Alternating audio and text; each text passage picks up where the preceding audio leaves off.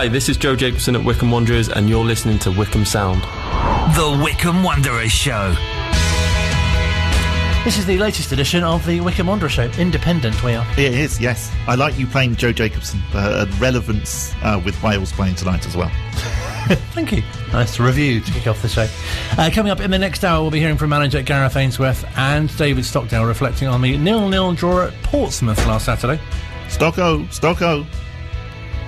That's what you have to say when you mention Stocko's name. I see. A bit like Statto from fantasy football. Oh, I For get it. those who remember. Thanks for explaining. Yes. Uh, your, also- mate, your mate David Baddiel. Oh yeah, thank you. Another reference. Um, uh, also, we'll be reflecting on the uh, the cup exit on Tuesday. night. Yeah, yeah. I didn't see that one coming particularly. Uh, go- going down to Ascot on penalties, but, but, you know you have to say fair play to Ascot for, for taking it so seriously uh, and getting through to the final. Yes, and also we'll be heading back in our time machine to the 2007 to 2009 seasons, uh, where Scott McGleish was uh, firing in the goals. Some spectacular ones as well. I was just watching one a little earlier on against Chesterfield. And impressively, he's still playing, which when you're our age, you know that that's quite good. It makes you feel like you know I don't know. there's hope that maybe we could still be footballers. if we could revive our careers if we Yes. have had one. Um, no, fantastic. At the age of 48, he's still he's still uh, playing and has played for so many clubs. We'll be we'll be uh, well looking at some of them and uh, hearing some great stories from him as well. Looking forward to that. And we have part two of my chat to Rob Couhig. Um, uh, two weeks ago today, I was in Louisiana uh, Ah. chatting to uh, Mr. Couhig. Uh, we will be finding out um, his thoughts on stadium redevelopment um, and also uh, on whether he's ever been tempted um, to part company with Gareth Ainsworth. All that and more to come in the next hour here on the Wycombe Wanderer Show. Uh, but first, let's take you back to Fratton Park uh, on Saturday. And obviously, Portsmouth, one of the teams who, well, they've been a bit kind of up and down, haven't they, in their form of late as well. But um, I think. I think it's fair to say you never quite know what you're going to get with Portsmouth. That's right. You? you you either get a sort of stunning victory where you think I didn't, you know, I'm surprised they beat them, or yes, or they don't seem to be doing that well. Um, and uh, you know, nil nil against Portsmouth again. Well, not a bad result, but again, really, we do we do need to start winning, guys. It, you know, I, I'm pleased enough with with the point, but. We Br- Brilliant tip as well. we do need Brilliant to start, winning. You know, at this stage of the season, particularly when you, I think it's just when you look at teams like Plymouth who have now won what their last, at least their last five matches in a row, and it's like, well, yeah, you know, that that's that's what you need to do at this stage of the season Mm. when it's March and we're beginning to look, you know, and goodness me, you know, let's remember as well, the season ends at the end of April. Um, you know, it's slightly earlier than normal this year, so we haven't actually got that many games left, and this is where you want to start putting in that sort of like unbeaten run. I was going to say, you look at the other teams around us and you think, oh, they're not dropping points. You know, if they were dropping points as well, It's you think- exactly that. Yeah, yeah. I think you look at it, um, and and you know there there aren't many L's in the No. in the in the teams, and I mean I mean the the WLD bit. Um, you know there aren't many L's in the teams. In fact, the only ones that are sort of like appear to be struggling at the moment are Rotherham, and they're clear enough anyway to not really have to worry. They can afford Um, it. So yeah, so we definitely need a few more W's on the board in a Plymouth Argyle type way. That said, of course, you know we have done well, and we are you know now on an unbeaten spell, Hmm. and it's you know it's a good way to bounce back from obviously the the slight dip in form that we had sort of a month or so ago. And the Cowleys have obviously got the, the team well organised, and as you'll hear uh, in a few moments' time as well, their goalkeeper got man of the match. Yes, yeah, absolutely. And I mean, again, that that's where you see, well, we were obviously dominant. Just the fact that we had so many shots on goal, um, and yeah, uh, the fact that he was he was man of the match. Well, you know, you have to slightly say, well, fair enough, okay. That does seem to typify recent displays as well. A lot of shots uh, in, in, in recent yeah, games. yeah. So suddenly uh, the the stats have slightly turned themselves on their head, haven't they? Whereas normally you would sort of expect to, to maybe see it the other way round. Uh, actually, you know, Wycombe are dominating the, the, the stats charts at the moment. Lots and lots of shots, lo- lots you know, lo- lots of chances. Uh, we just need to put a few more of them actually in in and. Yeah, then I think actually the the top six uh, is is definitely achievable by Uh, the end. pretty of the tight at the back as well. I've not conceded too many And that's goals again, at all. that's another good thing, isn't it? And you know, Stocko being absolutely fantastic at, at getting the clean sheets. Um, so things have improved dramatically. You know, when you look back on the the poor run and you know some of the crazy results we had, you think back to the five all and whatever. Well, yeah, you know that that hasn't happened again. Um, but at the same time, yeah, you know, we do need to start scoring a few goals. Um, but we're definitely doing the right thing at the back. Oh, excellent assessment, I'd say. Uh, so let's hear from uh, manager Gareth Ainsworth, who spoke to Phil after the game. Uh, nil nil, as we say, everything but goals, really. How it's nil nil, I'll never know. Um, their keeper's man of the match, you know, and, uh, and rightly so. You know, he's made some fantastic saves. Came for a lot of crosses, came for a lot of corners, and uh, and that save against Lewis Wing's free kick is phenomenal. You know, so the power of that was uh, was enough to take it in. But he, that's why he's an international, uh, and and fair play to him. But. Um, I don't, I don't think Pompey had a, a, shot on target today, which is great. It's great testament to the way we're playing at the moment, the way that the boys are staying solid, resilient. Um, the wind was uh, the wind was howling today. You know, first off, we definitely had it with us, and we knew that Portsmouth would have it second half. But again, the boys adapted really well, and again, we created the better chances second half. So um, yeah, real, real blood, guts, and thunder as predicted. Um, just a shame we couldn't we couldn't finish it off today, but. Um, I don't think it's too damaging that looking at the results today, and uh, the top the top teams can go and have their own private battle, but there's definitely uh, three places to be uh, absolutely scrapped for, and uh, um, as long as we're in that, which we are, it's uh, it's a brilliant place to be. Ruining those missed chances, given the backdrop of the results elsewhere today. A little bit, but you know, you can't come to Portsmouth and expect just to win. You know, you, have got to you've got to earn the right, and we just didn't hit the target at the right times. Um, and when we did, Bazunu was, was equal to it, you know, and uh, unfortunately it just didn't drop at the end there. You know, the pitch is in fantastic condition, by the way. It's a real good pitch to play on, and, uh, and I thought we played the better stuff. Um, Garath McCleary, Jason McCarthy linking up really well. Daryl Horgan, fantastic game from him, and uh, and yeah, just uh, just missing that killer touch and. And that happens sometimes. But we'll uh, we'll regroup now. Um, the lads will have some days off because they need to recover, both physically and mentally. And all the boys um, who aren't playing mentally, you know, I've sort of I've stretched them as far as they can, frustration wise. They need some time off, and they need to know that when it comes back, we've got seven games to go, clean slate. Let's go whatever decisions I make now, let's get behind the boys because all anyone wants to do at this club is get promoted, uh, me included, and, and, it would be a fantastic achievement for this club. I know we were there last year, but honestly, this would be a fantastic year, probably eclipsing what we did because. Um, this is a this is a huge, huge league this season. Some of the teams in this league, and, and the season really is split into two, hasn't it? It's, it's a bottom and a top. There's, there's no real middle ground, ground in this league, and uh, I think it's going to be the highest points total ever for a playoff, and I think it's going to be the lowest total going down. You know, it's it's a real split league, but the calibre of teams in it is uh, is making it that way, and uh, just glad we're at the right end. And another clean sheet too.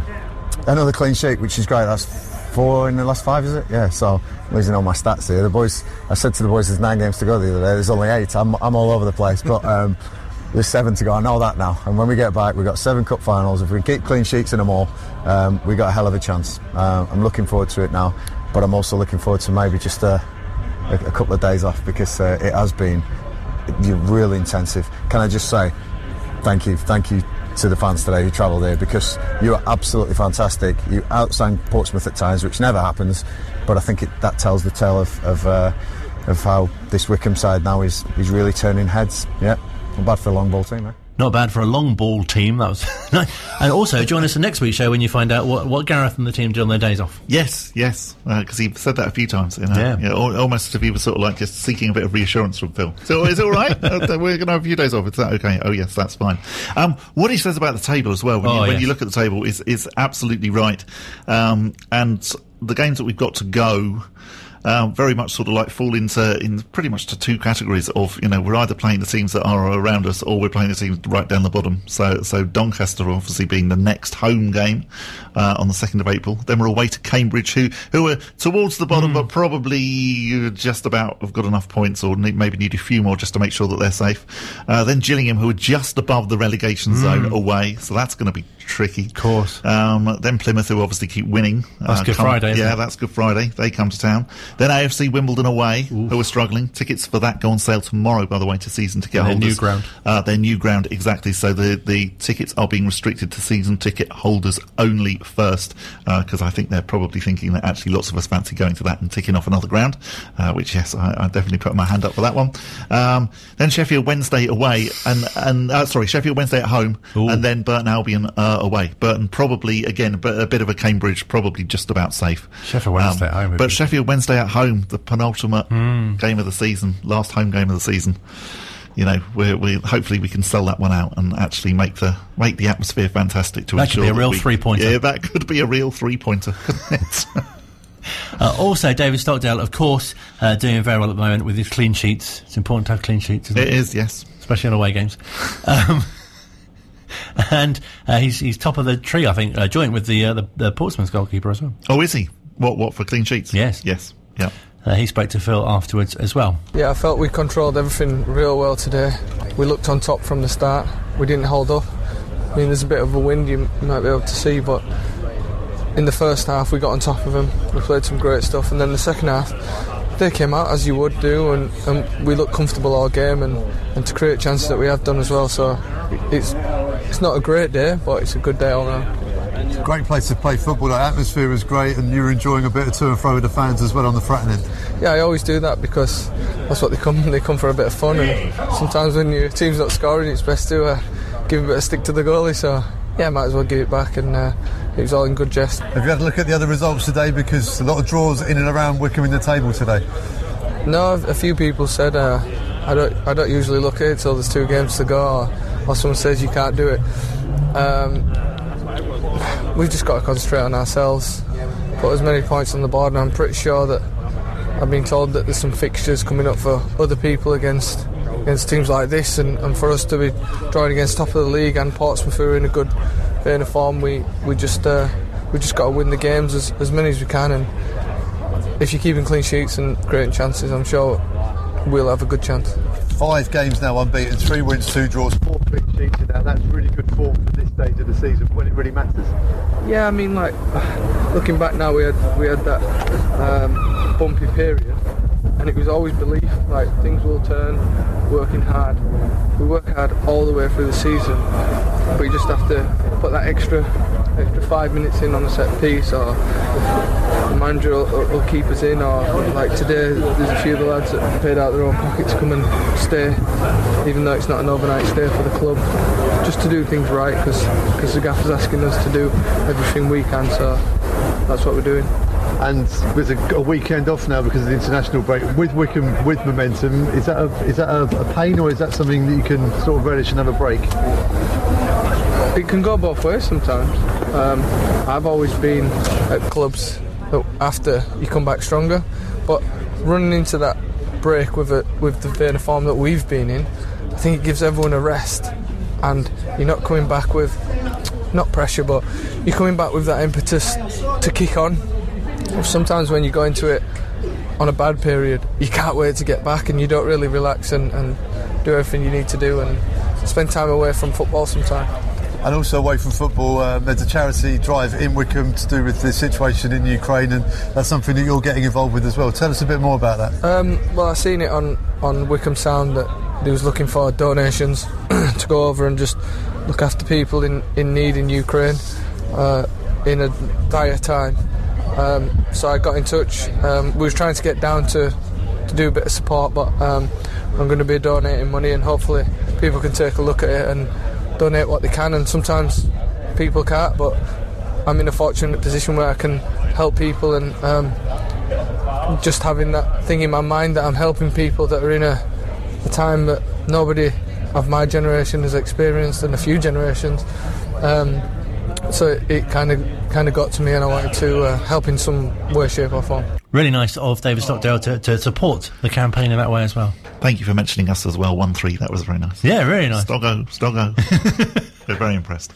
So moving on to uh, Ascot United, the Indeed. semi-finals of the Berks and Bucks Senior Cup, played at the racecourse. Indeed, yeah, a crowd of 1,267, which was a record for the racecourse. Not the actual racecourse, like for when it's Ascot, but, you know, like, like the football team. Of course. Um, uh, a nil-nil draw. Uh, the game went straight to penalties. Uh, we only scored one of ours. Ascot scored three, so they went through. Um, and, you know, fair enough. On a penalty shootout, you have to take your chances and whatever. But even so, you know, full credit to Ascot United uh, for uh, clearly, you know, putting out a decent team. Um, so we we put out um, seven regular players, and then the rest were all trialists. So it wasn't exactly a full strength um, side, but even so, you know, we had Sullay Kaikai in there, um, Jack Rimmer. Jack Rimmer, exactly. Um, Chris Forino. yeah, yeah. Adam Przybek. So you know, so it, was- it was a fairly decent, Yeah. you know, decent side. Um, a good game by all accounts. Uh, but yes, Ascot going through on penalties. Um, so they are through to the final of the the Berks and Bucks uh, Senior Cup. And Leaving all- Wycombe to focus on the league. Indeed, yes. yes, you know, it's one of those things that actually once you're out of the cup, it doesn't doesn't it's not really important, is it? The cup. but I think it's been really nice actually No, we definitely. have taken it seriously and we have been in it, and I, you know, I like to see it being taken seriously because also, you know, just it supports non-league football, which is a really really important thing and really really good. So, you know, well done to Wycombe um, and to Reading and to MK Dons, he said slightly begrudgingly for actually taking it seriously, um, and you know, and, and may that that continue as well. Be nice to see us in in um, the competition again next year. And really nice for advert for Sam Grace and his his up and coming sort of side and, and players as well. That he's kind of discovered a great opportunity for them to have a run out. Yeah, yeah, definitely. Um, and you know, and a shame that actually that they couldn't go all the way and Hmm. couldn't get to the final because that would have, you know, obviously been uh, really, really good for them. Um, but yeah, nice to see that the the B team development squad, whatever you want to call it, it's been called so many different things, hasn't it, over the past few years? Um, but yes, I think I think we could just call it Sam Grace's boys. You know, nice to see them, uh, you know, actually getting some experience and getting some game time. Still to come on the Wycombe Wanderer show, uh, we'll hear part two of Rob's chat with uh, Bob. Yeah, that's right around, isn't it? Um, Yes. you could you start either way around, really, couldn't you? I just realised. You could. Two people speaking in a conversation, that's how it works. Uh, uh, either way, uh, it works. yeah, uh, in Louisiana, a fortnight ago now. Yes, it was. You can hear the full chat on the website. A reminder as well that uh, the uh, full interviews with David Stockdale and Gareth Ainsworth are available on Wanderers TV uh, as well if you'd like to hear a bit more of those. Perhaps a bit more wind from Portsmouth as well. It, it did sound quite. You, you, you can see why it's down on the coast, can't you? Yes. I, I was yes, I was quite. David. Stockdale said you could see the wind, which I Oh, thought- really? I thought was a Could strange you? thing to say. Yes. you can't usually see wind, can you? No, not normally. Oh, but if you've got corner flags, then I suppose. Absolutely, that's a good point, Yes, yeah. yeah. Didn't that's why of you have the corner flags. Absolutely. Yeah. And to see where to take the corners from. Yes, yes, that's right. In case you think you've wandered onto a golf course or something. Next week uh, we'll do more on the basics of football. Next week the throw-in. Join us for that. Uh, part two of the Wycombe Wanderer show on the way. Online, on Radio Player, and on 106.6 FM. This is Wycombe Sound. Can you put your ukulele away, please? Still to come on the show, uh, we will be hearing uh, from Rob Couhig uh, when I went out to Louisiana. Um, we also have to say a big thank you as well to everyone um, uh, who has said nice comments about the interview because you can get the interview as a podcast, um, the whole thing. It's been said it's in a slight Louis Theroux style, which I promise I didn't do deliberately. Um, but anyway, we, we have got some nice comments about it, which we will mention later on in the programme.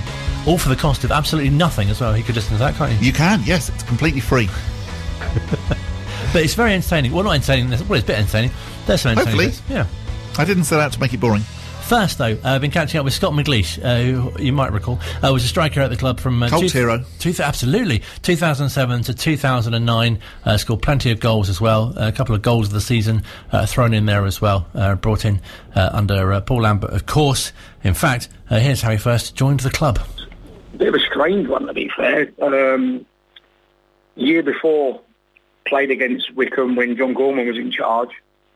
From when I was at Northampton, and I met John in the summer after that, and he said, "Oh, I, wanted to sign you at Wycombe." Blah blah blah. He goes, "But we'll we'll cross paths at some point."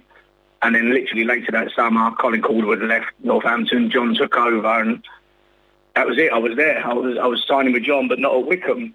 And then when John resigned from Northampton, he'd been asked to put me on the transfer list, and the other two strikers as well. And John said, "I'm not putting Scott on. He's the captain. Uh, he's our talisman. So no, I'm not putting Scott on the transfer list." But he subsequently left. I got put on the transfer list a couple of months later. I think it was in the January, end of Jan.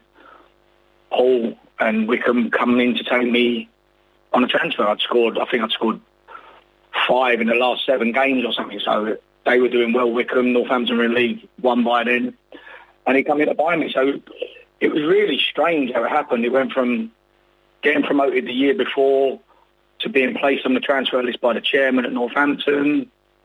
Didn't hear anything, and then all of a sudden there was a call saying Wycombe have come in for you. The manager at the time was Stuart Gray at Northampton. He said, I don't want you to go, but you got to be able to go and talk to them and go talk. I want you to talk, but I'd like you to come back. But I went and spoke with Paul, and I was happy with what we were talking about and the project, and I decided that the move was right for me. So it must have been such a sort of interesting time in your career. Yeah, like I say, I'd, been- I'd stayed mainly at clubs for like two, three years. That's what happens in the sort of League One, League Two. Um, but I'd scored goals, and as a striker, that's your main role. So, but I think it was more to come in and back up to start with what was already there. Because that year for Wycombe, they were doing really well in the in the league, but they were in the semi-finals of the League Cup, and Tommy Mooney and Jermaine Easter were scoring goals for fun. So, I think the the initial idea was to come in and put pressure on those two, but also release some sort of not stresses off them, but knowing that we could rest them in certain games, and I'd go in and be just as good as such. And that's how it really was to start with. I was mainly backup when I first went there, which was obviously a bit strange for me because I'd come from a team that I was playing at, a division above, to then literally sit there, take my turn as a sub. And in a way it was strange, but in a way it was probably the right thing because Jermaine and Tommy didn't deserve to be dropped for me. They were scoring goals and doing real early part of the season before I got there. But once you did start to get around in the team, you must have felt that you really kind of hit the ground running and were really pleased with your own form as well. Yeah, we, me, and, me and Paul had a chat in the summer, and he said to me that I made a little bit of a mistake. Obviously, I stuck with the other two boys because of what they'd done. You haven't really had a run in the team, but don't worry. This summer you will. Tommy was leaving. Jermaine was looking to leave. He goes, this this season, you'll get your chance. I was like, yeah, listen, like anybody, all you want is a chance to earn your shirt, and then it's down to you to keep the shirt. And I say, that year, I think it was 26 league goals. So I proved myself right, and obviously Paul would proved himself right in signing me. It must have felt a great time to be sort of contributing as well, because obviously getting to the playoffs that year too. Yeah, and that, that was the that's the thing you want. You want to be able to progress. You want the team to be up at the top end, so you're challenging for things. And as a striker, you want to be scoring goals that can help you do that. And like I say, thankfully, I was able to do that. But the team as a whole was scoring goals, which was good. And you got two goals of the season as well, voted for by the fans. That must have meant a lot to you. Yeah, obviously, getting any award is nice. It's it is a team sport, but getting any personal award is nice. But any award you get off the fans just means a little bit more because they're the ones who pay to go and watch you, um, and they're the ones who see you week in week out. And if you can get something off of them, that means you've delivered week in week out. And you must have had a really great relationship uh, with Paul Lambert as well. Yeah, like I say, Paul. I think he, he gets it from Martin O'Neill. It was when we when I first come in.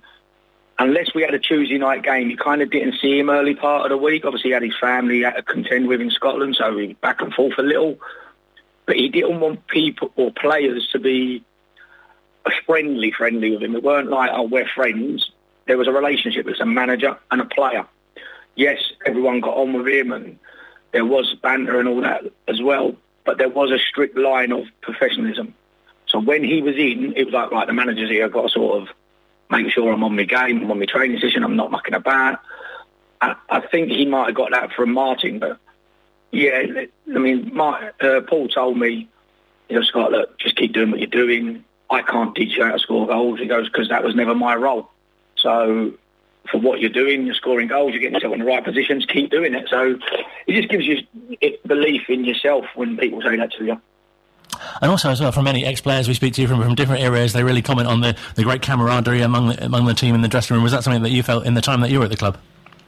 Yeah, yeah. We, had some, to be fair, I say characters. We had some good players in there. Um, I mean, Tommy Dock, uh, Gary Holt, Sergio Torres, Stefan Oakes. I mean, you're talking there's midfielders there. Matty Bloomfield, who's still there. We had some really, really good characters in there. And then you've got like, like some Mike Williamson and Russell Martin who have gone on and uh, gone into the highest levels. So the, the camaraderie between everybody was, was fantastic. We we all wanted the same goal, but we all also enjoyed each other's company, and that's quite rare. As a club, at that time, it was it was going well. The season before, semi-finals of the League Cup as a League Two club. That second year, riding high and ended up in the playoffs. Yes, we got beat, but in the playoffs. So as a club, from the outside in, it looked fantastic. And at the time, it, for the players, it was fantastic. Anything we we wanted to do, we could do together. The, we travelled, we got prepared right. We had everything we needed. Um, you couldn't fault it at the time. And overall, how do you look back at your time at the club? I look at it as a success.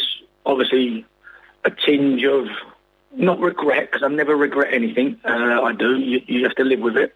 Uh, but a bit of a sadness the way it ended. Um, but that's football. No, definitely. And are there any particular games or goals or occasions that really stand out from your, from your time at Adams Park? Probably the easiest one to stand out would be Mansfield away. Uh, we won 4-0 and I got all four, even though they tried to say one of them was an own goal. I remember that we had the red and white quarters kit on, windy night, and we beat Mansfield 4-0. So that stands out. And the playoff semi-final against Stockport was obviously a bitter memory, but again, like I say, that's football. These are the highs and lows you've got to get on with. It's fantastic that occasions like that really do stand out, though, because obviously you've, you've made so many uh, appearances, and huge congratulations for, for over a thousand. It must be something you must be so proud of. Yeah, I mean, they say over a thousand. I mean, that's a thousand still counting because obviously I'm still playing step five non-league. Um, but I think if they want to call it the professional game, it was 800, I believe. So, but yeah, 800 in any professional level. Uh, considering I didn't do an apprenticeship, I started in non-league. I jumped seven divisions as a 20-year-old, and never would have thought I'd get anywhere near 800 professional games. Um, yeah, I'm very proud of it. you must see someone like Adebayo Akinfenwa retiring this season and thinking, well, I'm still playing, I'm still... well, yeah, I've moved back a bit now. I mean, I'm assistant manager, but it becomes player assistant manager, and yeah, I, I tend to fill in up front if need be, or play centre half if need be. And do you have any other sort of particular sort of favourite clubs that you've been at? I mean, you had a couple of spells at Chesham, obviously locally. You say Northampton did really well there as well. Yeah, Northampton. Uh, I mean, if you look at my career, I've kind of been at a club, gone away, come back, be it on loan or another period. But Northampton was a really good period for me. But obviously, Orient four times technically I was there, and that's that kind of become your spiritual home because I've I've been there so many times over the period of my career. And do you look back at sort of favourite goals, obviously, you've had? Obviously, you've scored so many, but a particular sort of really standout goals that you remember or, or just pleased to still be doing it? Um, no, obviously, there's a few standout goals. Um, uh, Northampton, we won 1-0 against Chester, and I scored it, and that got guaranteed us second place and promotion. So that one stands out pretty easy. And then I had a couple for Colchester. I scored an, an overhead, or yeah, an overhead kick against Bristol City. I think that was my hundredth goal, so it's just stood in my mind. I mean, one for Northampton ended up being against Bristol Rovers, and it was like my hundredth league goal. So I had a hundredth career goal and then a hundredth league goal against either side of Bristol. But I do actually remember a goal. I remember the goal. I can't remember if it was Northampton or Colchester against Wycombe. It got played over the top. I ran on, took a chest, and then sort of volleyed it from 25 yards over the advancing keeper at Adams Park. So I'm not sure that'll go down too well, remembering that one. no, perhaps keep that quiet. Um, it must be so nice for you to be in the position that you're in as well. To, I'm sure you get younger players, you know, asking advice all the time, and obviously that you, have sort of been there and done it. Yeah. So this year, when I was at Leverstock, we took over in the summer. Um, not that you go in and promote what you've done or nothing. I kept it quite quiet. Um, a lot of the boys there knew that I'd played football, and you're talking 10 years ago. I stopped playing professionally, but there's a there's a few there, 18 to sort of 21 year olds who weren't quite sure or what didn't know that I actually played professionally, and I never told them. You're coaching them, and they're like, okay, they're listening. And then all of a sudden, one of the older boys in the team had said, "You do know Scott played, don't you?" And they're like, and the next training session, you can see their ears prick up a bit more. They've googled me or they've looked on video, and one of them actually said, "You actually played?" I went, "Yeah." and then there's a sort of different sort of dynamics then. Players are now like, whoa, Scott, what can I do to improve? How do I do this? Where before they just thought you were a non-league coach and they're trying to step forward and go higher. Now all of a sudden they're tapping into you, like you say, going, what do I need to prove on? How do I do it? Is there any help you can give me? And like any coach, that's what you try and do. You're, my role at this club I'm at now is to develop the players. And if they move on to higher and better things, then hopefully I'll play a small part in that. And do you look back on your career with such pride? Because obviously it's, it's, such longevity as well, and the goals that you've scored, and, and the difference you've made to, to, so many clubs as well. Yeah, definitely. Like I say, when I started, I was an apprentice electrician, and I gave that up. I, I took the final exam after signing for Charlton, and I actually failed it. So that was a big step. I walked away from a job for a year's contract. I actually took the exam the following summer and passed it because I thought otherwise I've wasted three years of college. Uh, but that following summer when Charlton released me, I was like, well, what do I do now? I've give up work. I've give up a, a, a full-time job. And the Charlton reserve team manager, Keith Peacock, said, don't you worry. I've had eight clubs phone up. Six are definitely interested. So to go from an apprentice electrician, giving up my work, to, to accept a one-year contract, to end up still playing professionally 18 years later, I'm mightily proud of it. I'm guessing you still keep an eye out for how Wycombe are doing as well. Obviously, fantastic to have been in the, the Championship for for a season and, and, doing pretty well in League One as well, competing with the top six. Yeah, definitely. I mean, it, it was a shame that when they were in the Championship, that obviously we see what's happened with Derby and that that they literally stayed out on goal difference and things could have been different. But more importantly, they couldn't get the fans because that one season, stay up or get relegated as they did on goal difference, the finances that could have been generated would have set the club up even more so.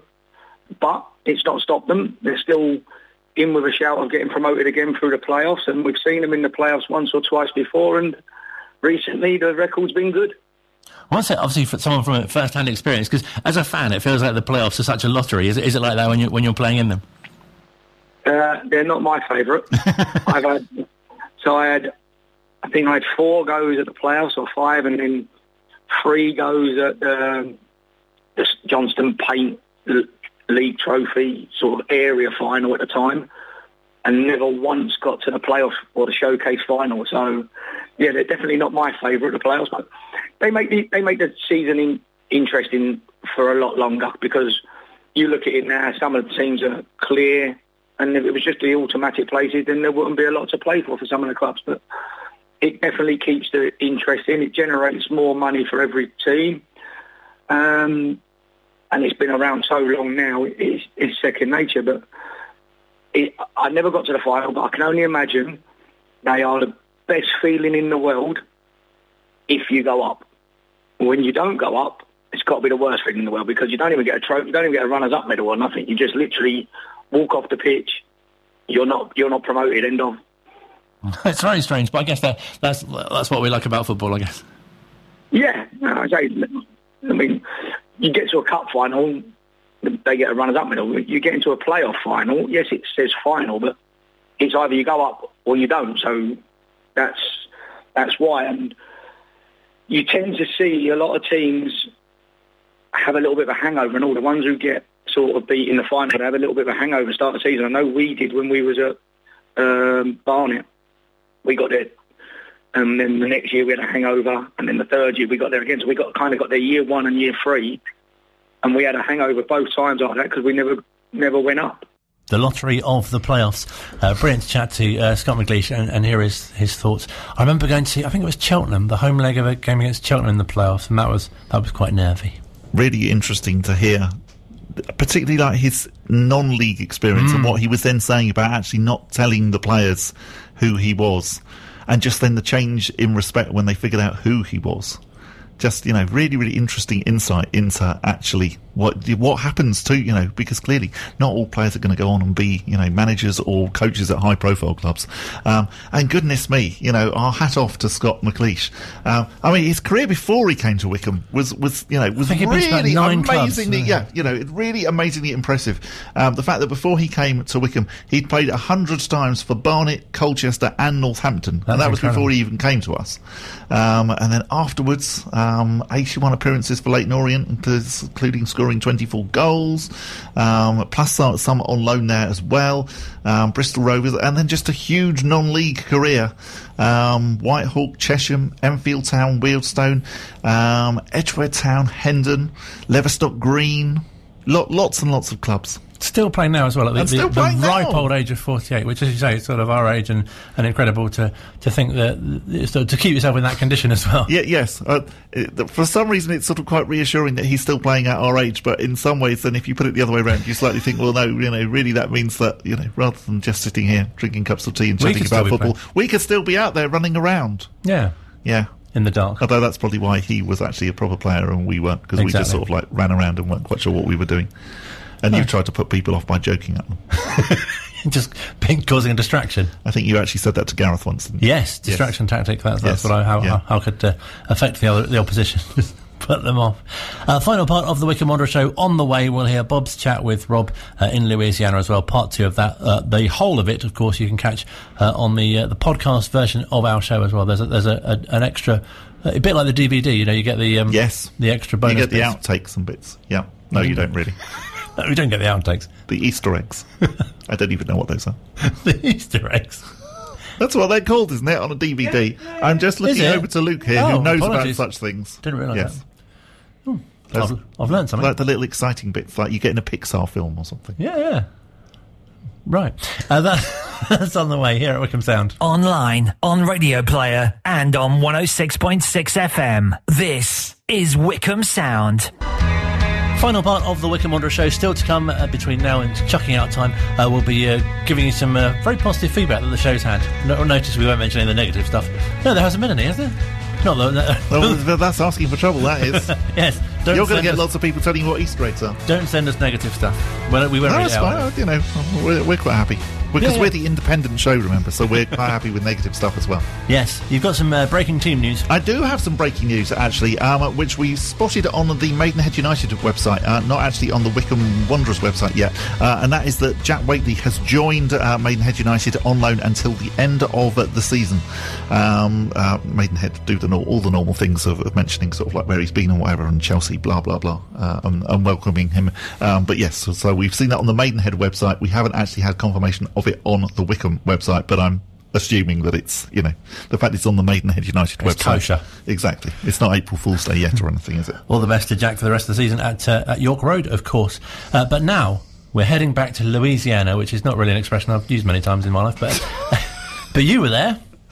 Uh, it was the first time that I'd been there, so so I, I wasn't heading back. What were But your yes, first impressions? No, we're heading back as in we were there last week. We were. That's and, true. And you were there a few weeks back, so Yes. we've, we're heading back. Uh, my first impressions. Um, um, so actually, when I landed, where it, it was really wet and rainy, so it was like, oh, okay. Um, but the following day was was beautiful sunshine, um, and it is a really, really good destination to go. Um, particularly, I think, let's say like like if if you're you're somebody who goes to America and maybe goes to Vegas or somewhere like that, and you're looking for maybe a slight alternative, um, then definitely New Orleans, New, New Orleans should be on your list uh, of places to go. Um, and they do have gambling there as well. So if, if you only go to Las Vegas for the gambling thing, you can go to uh, Louisiana and, and gamble there as well. And you might run into Rob Couhig. You might do, yes. It's that sort of place, isn't it? Yeah, yeah. Everyone knows everybody. Go, you know, go and see Rob Couhig. Uh, uh, you know, mention mention Wycombe Wanderers to people, and they they might say, "Oh, it's the Wycombe Wanderers," uh, and go and see Missy as well in the bookshop in St Francisville. It's called the Conundrum, and, And it's well worth a, tr- a trip. Yes, I got a T-shirt from there, Um, But no book. But you can buy books, and I do feel bad now that I didn't buy a book. Sorry, Missy. Uh, so, uh, Rob has been speaking to Bob uh, about a number of things, as you might have heard from part one. Uh, this week, or, or now, uh, we discuss, among other things, the accessibility to the ground. We're working on the access. That remains the bugaboo to the place. Uh, until we get that beat, I suspect we're be- putting our head against the wall a little bit. Is, So- is there is there only ever a time where you think actually, you know, is there somewhere else in Wycombe we could be? Have you Oh, considered sure. moving away from Re- Adams Park? Remember that I am like 95% of owners, never 100% satisfied with the deal or what you got. Uh,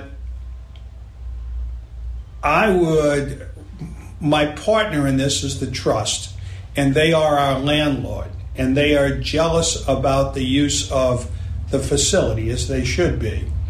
Uh, but every once in a while, we, we think, gosh, we're spending a lot of money.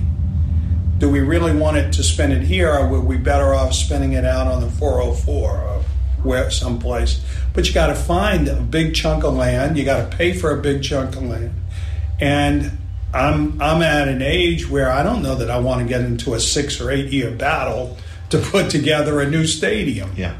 Uh, but we have to do something with the terrace in. Um, it is fit for purpose, but it could be so much better. I would like to bring it closer to the pitch itself. I'd like to make it a little bit more vertical. I'd like to put more uh, hospitality area underneath or on top or both. Uh, and I'd like the sound to come from it to be as good or better than from the visiting area, which drives me nuts because they have that great acoustical area. Um, but we've come up with a plan for that as well. Um, we're probably going to divide the visiting uh, away end in half next year and sort of move half of them onto the family side. Now you did that a few weeks ago, and I thought it was wonderful. So you had the kids from Millbrook School, Yes. come in, and you know because they're school kids, you know they made a lot of noise Right. the whole game, and it was it, yeah it, it worked. It was a really really good use of that space. I have to tell you that the Millbrook School, a we're in a partnership with them now Of where course, they yeah. park cars. And Pete and Neil came to me and said, or Matt, and said, "Look, we'd like to give these tickets to the Millbrook School." Well, one thing people have learned is you don't go to Rob and say you want a discount or give. I don't mind writing a personal check, but I don't want the club to. And, and I was I was opposed to it, but Pete used his goodwill, Matt used theirs, and, and I agreed to it. And by coincidence, uh, for that game, we did a promotion for our subscription plan. And the guy who won, I don't know if this was top prize or the lowest prize, got to spend the day with me. I, yeah, saw. Yeah, and so we're sitting having breakfast, and I said to him, "When was the first time you went to a Wycombe game?"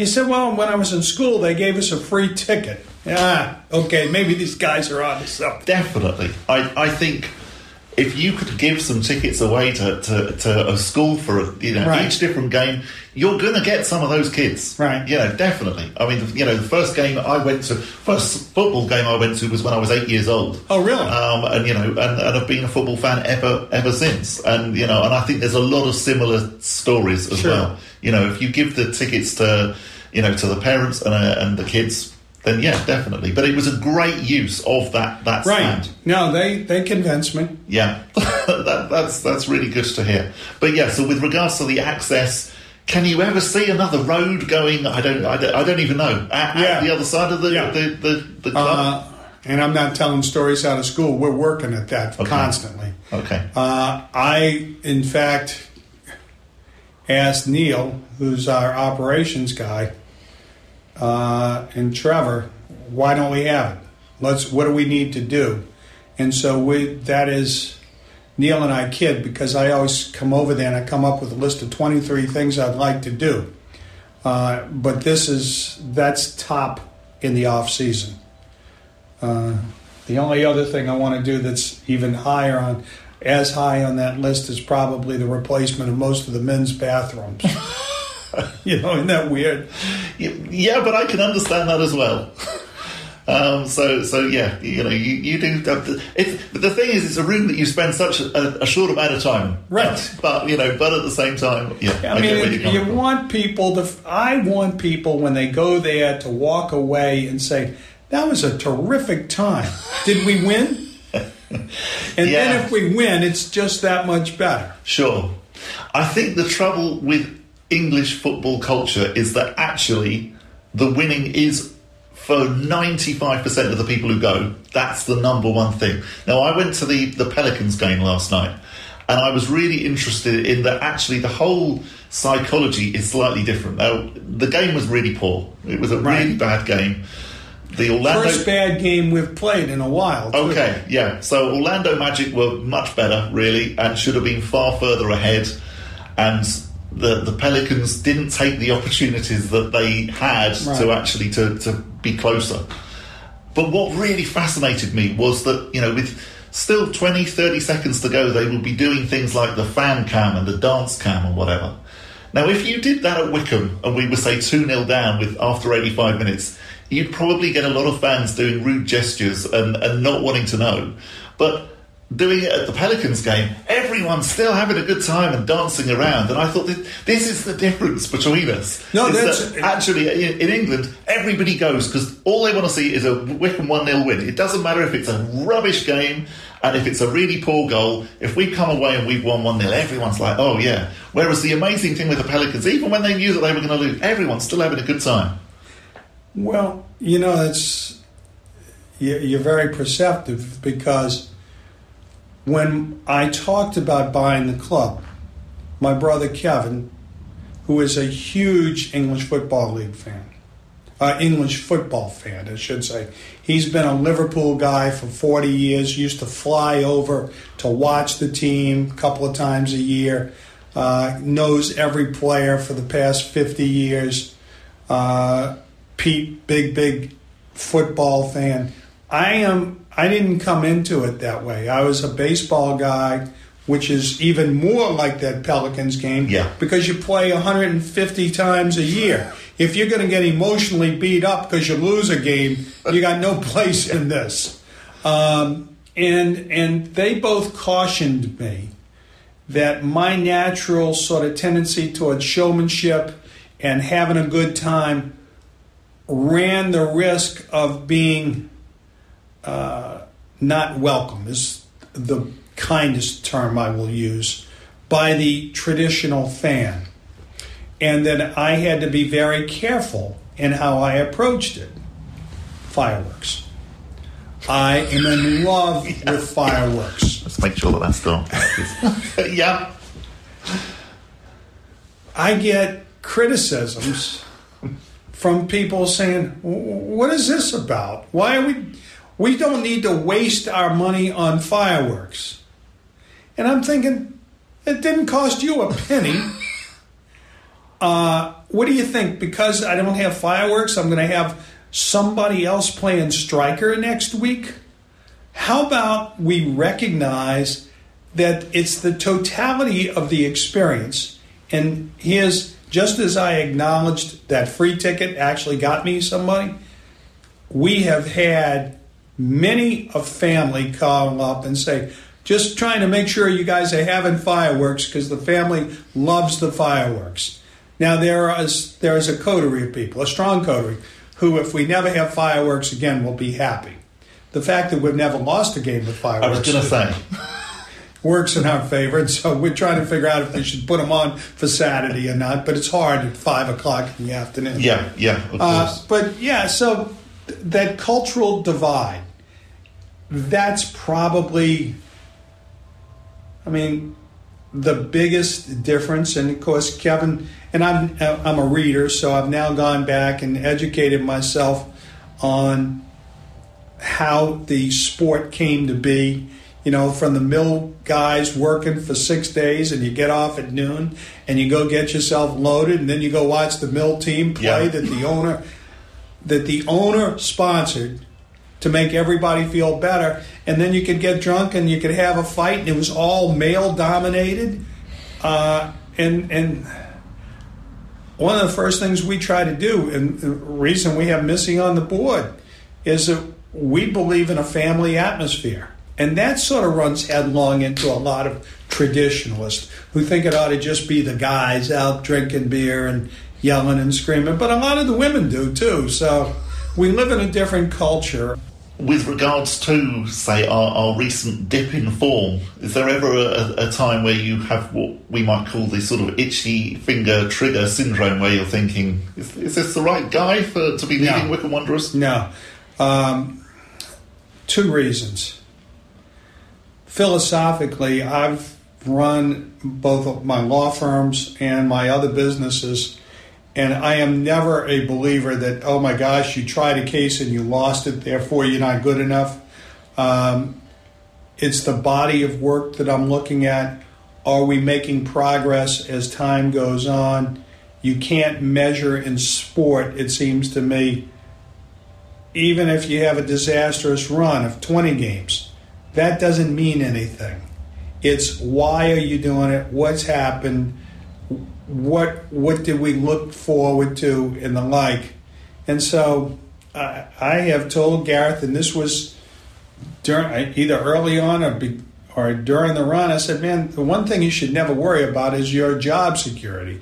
You can lose the next 20 games, and I'm going to expect to see you next August here. Uh, he makes it easy to say that. I am convinced that he's a good judge of talent. He's a very good man manager. He's pretty good at managing me, which is part of the manager's job, truthfully. Uh, you know, he keeps me informed. Uh, he and Pete and Andrew, I think, have a great eye for talent. Uh, so, look, if I, I expect to be promoted at the end of this year, but if we're not, that's the vagaries of sport, not the failure of him. Now, if he would have come up and do something absurd, that'd be different, but I don't see it. I mean, he's at an age where you know what you got. And then I, I watch a lot of these guys. What are they expecting the manager to do? Is he going to kick the ball? Yeah, Frank Lampard recently saying, Yeah. you know, did you did you think I had a magic wand? Uh, it's really heartening to hear you say that, and really that question was for, for all of the people or the, the, the minority of people on Facebook on one of the Wycombe Wanderers groups that I've read in the past couple of weeks where they're questioning the manager, and you think, well, this is the guy who's got us up, you know, out of League Two, out of League One, and and surely after 500 games and 10 years, you must realise that actually we're onto such an amazingly good thing. I hate to disappoint your listeners, but I don't do Facebook. I think I have something left over from when I ran for mayor 20 years ago. They opened up a Facebook account. I wouldn't know how to get onto it. My wife looks at it, but she's very judicious. She doesn't let anybody be her friends who's not her friend. I got a buddy or two of mine who are on it because they're like all soccer fans or football fans. They want to know what everybody's saying, and so they will call me occasionally and say, "Oh, you know, you got some disgruntled fans." Well, okay, Everybody has disgruntled. right. You know, it doesn't matter if you're Manchester City Please. or, or you know, or, or whether you're Swindon. You got to remember my background. I ran for mayor, and then I endorsed the guy who ultimately became mayor, and ultimately he went to jail. Okay, so so I have had Okay. people vilify me in the past. And you can hear more with Louis Theroux chatting to uh, Rob Couhig uh, in Louisiana on the podcast version of this show. There's, Uh, there's somebody in ITV now writing down that, that last bit. You know, oh, that sounds like a good mini series. No, definitely. Uh, Luke's joined us. We've got some uh, reaction as well. Yes, um, you said you said about negative comments. It's not really negative, but it made me laugh. Uh, strongest team on the uh, Wycombe Wanderers forum, the Gas Room, said uh, the local station that seems to only broadcast to and from the car park, which just made me laugh. I thought that was very funny. Um, right in the middle, though, said um, that they, they really like the show. It's good listening with the ex players. Um, they also like the, the you know it's separate from the club as well, independent. Independent, yes. That's our new catchphrase. Um, they also went on to say um, that um, that they really enjoyed the interview. Uh, other people have said they've really enjoyed hanging out with Rob and Bob, which I thought was quite nice. That's going to be a mini series on its own. It is, Yeah, yeah. yeah, okay. This week, uh, T on Twitter said uh, very interesting and informative listen as well, um, and Paul Lewis as well has, has quoted a bit about the uh, the stadium and Oh, splitting yes. the fans, which is uh, very interesting. And Darren's dropped us an email I as was well. going to say yes. Thank you very much, Darren, who emailed as well, uh, saying love the edition where you visited the Couhigs. Uh, really different way of approaching a club owner and a really good listen. Um, he also talks about Missy um, uh, being a bookshop owner uh, and whether there's been any talk of a new official history. Not that I'm aware of, but I'm sure if you mention that to Missy, straight away she'd be thinking, "Oh, that's quite a good idea. So idea." that's two books we've got for them now: the ABC of Wycombe ABC and of history, Wycombe, which Yeah. was possibly is going to be a children's book. We're Yeah. not sure, and and the and the yes. top trumps, of course. and the top trumps. We've done well well for them. Dog Yes. leads as well. Yes. Well done for bringing that up about the Yeah, oh, Yeah, yeah. definitely. shirts, yeah. Yes, yeah. You know, I look forward to the away uh, and goalkeeper dog leads uh, that Yeah. will be coming out next year. No, definitely, especially for the Mardi Gras kits as well. Yeah, yeah, yes, yes. Uh, and you know, again, obviously, we've just missed Mardi Gras, and that was one thing that was slightly annoying is that I missed Yeah. going to New Orleans for Mardi Gras. Although Bit after actually, the Lord Mayor e- show. well, it's, uh, it's slightly, but actually, if you if you haven't been there for Mardi Gras before and you're just there on a normal night, you do think, goodness me, Hmm. if it's like this on a normal night, I can't imagine what it is like on Mardi Gras night. It's going to do the show from Lu- Louisiana for Mardi Gras next year. The only slightly disappointing thing is they don't really do the pancakes. Ah. I know. It's like, come on, America's like full of pancakes. Why don't you actually celebrate? America's full of pancakes. Oh, that's like, you know, you can't get past a breakfast without having a pancake in America. And yet they don't take the opportunity to actually celebrate a day of one of their best culinary dishes. Oh. Very strange. That's brilliant. I like that. Thank you so much for your positive comments. Really, really interesting to, to hear that you're enjoying the shows as well. And, and obviously, as I say, Bob's interview with Rob Couhig uh, in Louisiana, uh, it's, it's it's Louis Theroux esque. Yes, indeed. Yes.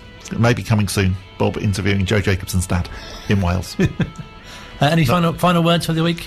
Uh, oh no! Final Oh, words for the playing week. for Iraq. Talk about playing for Iraq. Uh, playing for Iraq. Uh, Al Ali Al Hamadi went uh, today and played for five minutes for 85th Iraq. minute he went on, yeah. Quite a long way to go really to play for five minutes, but there you go. You know. Every second counts at international level.